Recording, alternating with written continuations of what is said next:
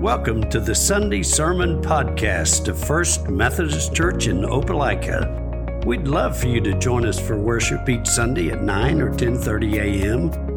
To learn more about First Methodist, visit us online at firstopelika.org or follow us on Instagram or Facebook at First Opelika. Thanks for tuning in. We'd love for you to join us. Our scripture reading this morning comes from the book of Amos. Surprise, surprise, surprise. the word for next to last is penultimate. That's next week. I don't know what the word for next to next to last is, but that's where we are. Uh, Amos 7, verses 10 through 17, as we continue this journey, this series we've been in this fall called May I Have Your Attention, Please. I invite you uh, to grab your own Bible or the Bible off the hymnal shelf and turn with me to Amos 7 so that you have a copy of the scriptures in front of you. You can grab your phone and open a Bible app. And out of reverence for the Lord and for His Word, would you stand with me as we listen now together for the Word of the Lord?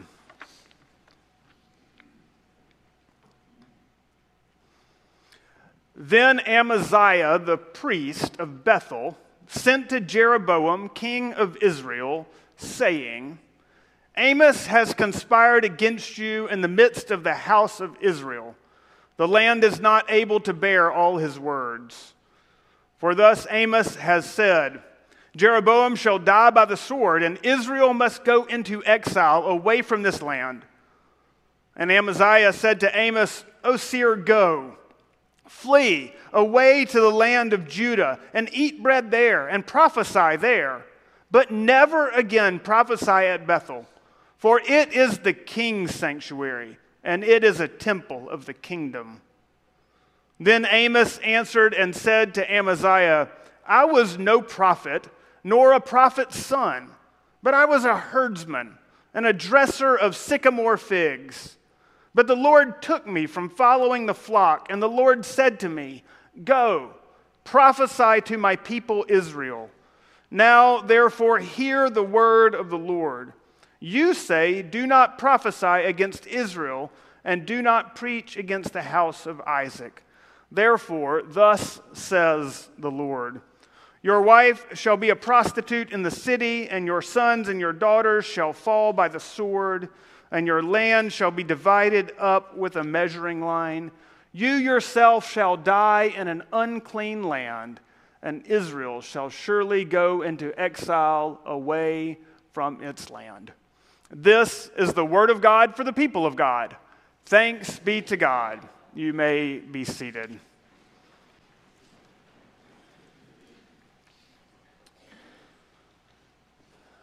Will you pray with me, please?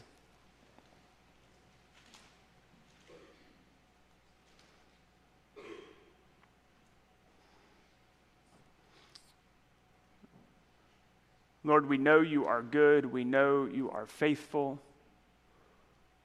We know you are the one who walk with us in all places and promise us hope and life where there is no night and no tears. And so, Holy Spirit, as we come and study your word, we ask that you would teach us and shape us, that we might be submitted and surrendered and aligned to you that our allegiance might be to you and you alone. Lord, use this time for your purposes and your glory. Move in power and presence here. We pray in Jesus' name.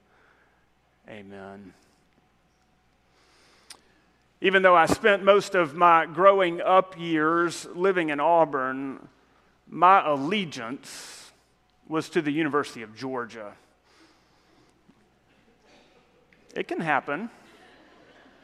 Both of my parents did their undergraduate work at Georgia, and even though dad was a professor at Auburn, the team and the game that we centered our Saturdays around was always Georgia. I had UGA hats, I wore Georgia clothes. Maybe that was just to get me used to wearing red and black. And I followed Georgia news. I went to Auburn stuff and I enjoyed the benefits of living in a college town, but Auburn was secondary to my primary allegiance. When I decided to go to Auburn as a college student, I had every intention of not graduating from Auburn. That was my plan. I was wrestling with what I wanted to do, and I had looked around at all kind of different schools, but I wasn't sure what I wanted. And so I had planned to spend my first year at Auburn figuring it out, and then I was going to go somewhere else to do it. I certainly didn't have any interest in shifting my allegiance to Auburn. My approach was really pragmatic get some basic cl- classes out of the way, figure out what I want to do, and then go do it my allegiance to Georgia seemed solid in all of that. My plan seemed good until, as a freshman, I joined the Auburn Marching Band. At first, I saw this as purely pragmatic, too. I like music. I wanted to meet some people and have something to do in my one year at Auburn. But you know what happens when you dress up in Auburn clothes and you go to pep rallies and you play the fight song a thousand times with 300 other people? It makes an impact. I continued to say all along that my allegiance was to Georgia, but it did not take long for my allegiance to change. After we won the last game of the year and I rolled Toomer's Corner with my friends, I went straight to the bookstore and bought all the Auburn sweatshirts and hats I needed because my allegiance had shifted. As we rejoin the story of Amos this morning, before we come to this communion table, Amos has a word for us about allegiance. And in the characters that we see in the text today, we find out that allegiance matters. Amos is continuing this backstory to everything that he has shared up to this point in the book. Last week, I told you that the book of Amos is set up like the Star Wars movie franchise. Chapters 1 through 6, that we looked at for several weeks as we began this series, are like the original Star Wars trilogy. Chapters 7 and 8 are the prequels, and chapter 9 is episode 7 through 9 in this section where we find ourselves right now, Amos is offering all the details he can to undergird and uh, share what drove him to preach the challenging and rebuking and critiquing messages that we studied in those first chap- six chapters that he delivered to the people of God. And this interchange that we see here between Amos and the priest Amaziah is another piece that helps us see why Amos has said what he said and see what led him to say what he said after Amos shares the three visions that we looked at last week that ended with God finally saying that their sin and their lack of repentance was too great and that the consequences for sin were real. It's as if Amos is sitting there looking at a room full of people much like this when he can envision someone sitting in the back who slips their hand up and says, How can God do this? How can God say this? Or speak with such finality? To answer the question to that objection, he offers this interchange that he had had with the priest Amaziah. When Amos had begun to proclaim the challenging messages to the people of Israel, he had come to the temple of Bethel to do it. I need to give you a little backstory so you understand, but the temple of Bethel was a very interesting place. When the nation of Israel had divided into two, there was a northern kingdom and there was a southern kingdom. Jeroboam, who was the king of the northern kingdom, did not like that the southern kingdom was where Jerusalem was. It was the place where the temple was. And so when he was establishing this northern kingdom in this divided place, he built a new temple in the town of Bethel. He didn't want people longing for the good old days of the old temple. And so when he made the new temple in Bethel, he pulled out all of the stops. He did everything he could to make it, everything he could to make them forget anything they could about where they had been. Jeroboam is widely regarded by biblical scholars as the categorically worst king that Israel ever had. He was apathetic, he had this kind of anything goes approach, and it showed when he built the temple in Bethel.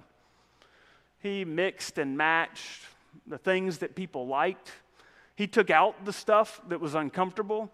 He added some kind of weird, cultish, nationalistic loyalty stuff, and he created this wacky version of religion that from the outside kind of resembled the desires of God, but it lacked any substance. When I see what Jeroboam did, it kind of reminds me of John Wesley's words. John Wesley was the originator of the Methodist movement, of which we're a part he had a warning where he said that he was not concerned that the people called Methodists would ever cease to exist, but rather that they would become a dead sect with all of the form, but none of the power. That's what Jeroboam was up to. He was building his own kingdom. He used God's name on it, but it was squarely on Jeroboam's terms. One of his primary kingdom building means was to keep people happy. He didn't want to ruffle any feathers or do anything that would limit the prosperity that he was promoting.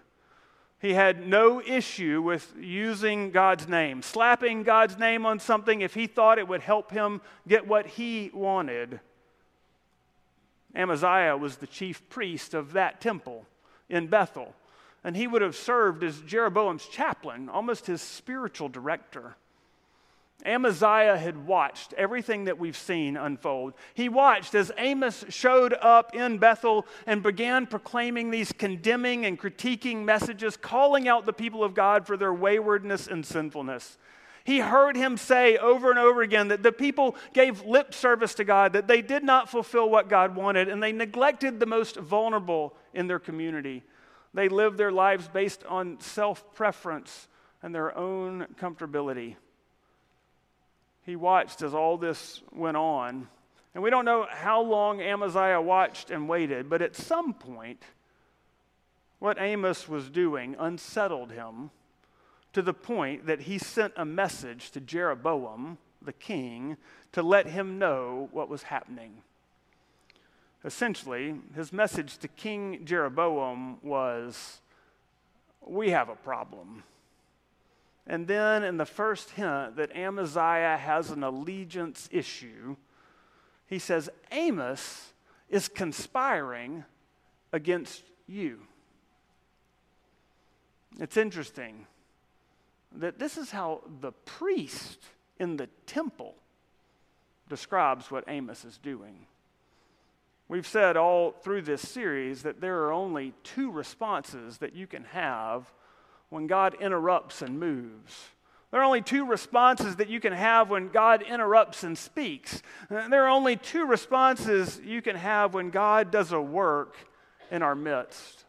Borrowing from the day of Pentecost in Acts chapter 2, we say we can either say, What does this mean? We can grow in curiosity, we can lean into what God is doing, or we can push back and say, Those people must be drunk.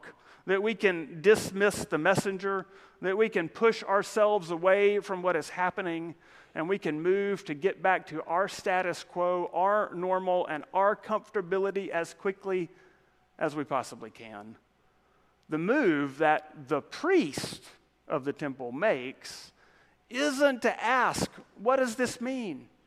Isn't to stop and say, What is God doing in our midst? Isn't to wonder and grow in curiosity what God may be doing through Amos or whether or not what Amos is saying is correct. His move in that classic dismissing of the messenger is to call Amos a threat and try and send him packing. After tattling to Jeroboam, Amaziah then confronts Amos directly if it wasn't clear before where Amaziah's allegiances were, it is now.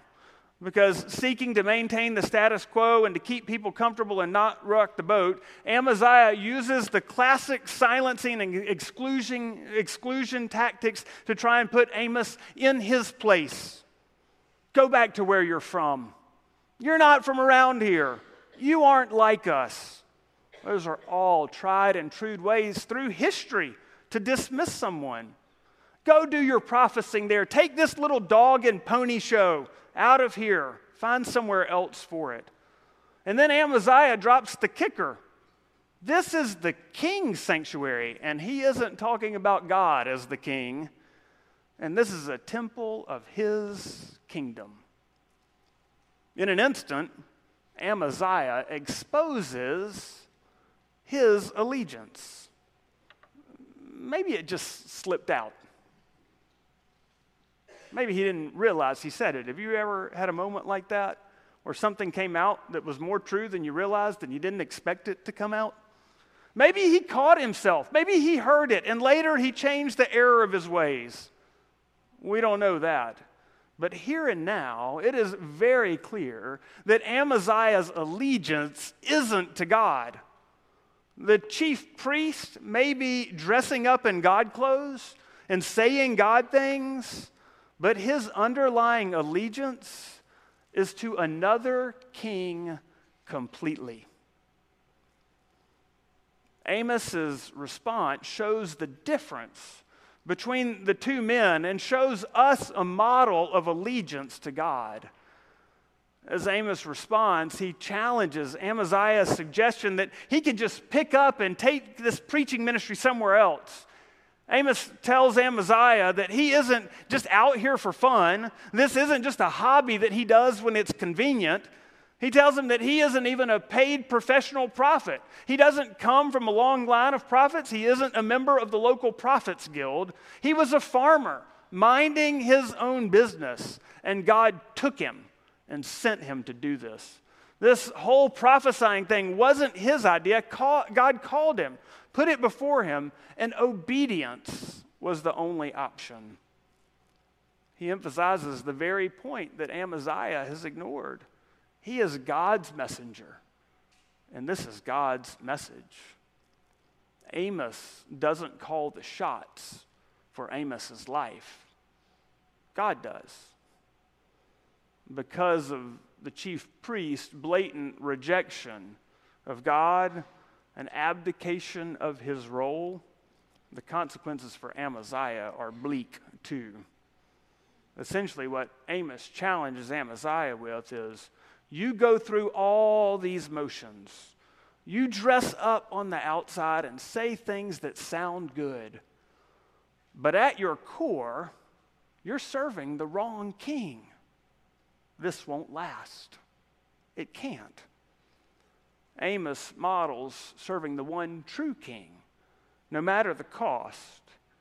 And Amaziah shows us the cost when our allegiance is in the wrong place. Allegiance to anything other than God is destructive. Let me say that again. Allegiance to anything other than God is destructive. That's true for you and me, too allegiance to anything other than God is destructive, and all kinds of things can compete for our primary allegiance. The sooner we expose the things that are competing for our allegiance and the prime place in our lives, the better. It can be anything. Our allegiance can be to college football, a job, our self comfort and pleasure. It can be to our success, money, or a lifestyle. It can be our kids or our grandkids. Our allegiance can be to tradition, to the past, to politics, to a political party, to a leader. Our allegiance can even be to the church.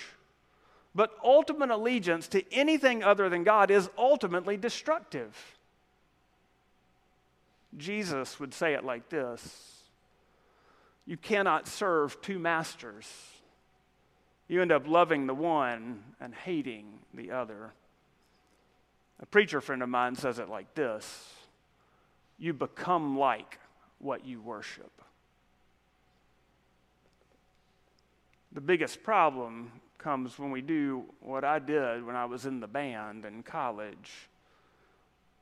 I thought I could keep an allegiance to one thing while I immersed myself in a culture that had an allegiance to another. I dressed the part, said the things, and looked like someone with an allegiance to Auburn. But internally, I would have sworn my allegiance was to something else and that nothing could have shaken that. When we declare allegiance to one thing, but our lives reflect allegiance to something else, we are flirting with destruction. on this side of the cross, if you put your trust in Jesus, we don't have to worry about the type of consequences that we see in the book of Amos.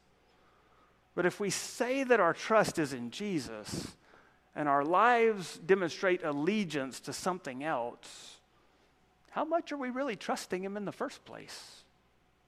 What authority does He really have? Letting our lives be centered on anything else is less than the fullness and wholeness that God wants for you and for me. Allegiance to anything other than God is destructive. How would you respond if you knew God had a message for you? What would you do? May I have your attention, please? Pray with me, please.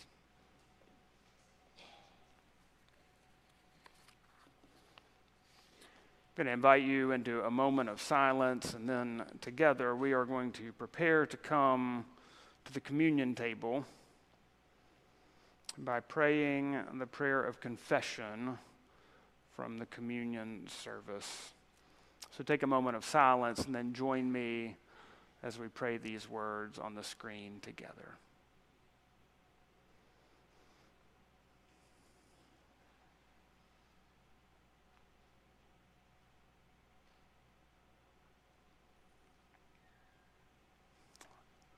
Let us pray.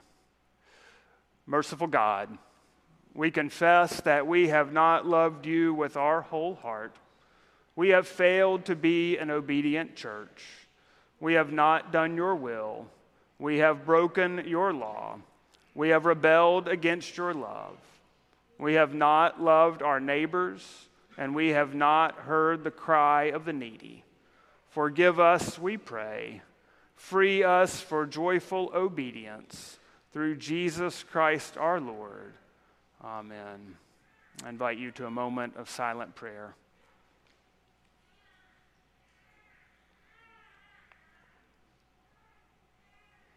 Hear the good news. Christ Jesus died for us while we were yet sinners. That proves God's love towards us. In the name of Jesus Christ, you are forgiven. Amen.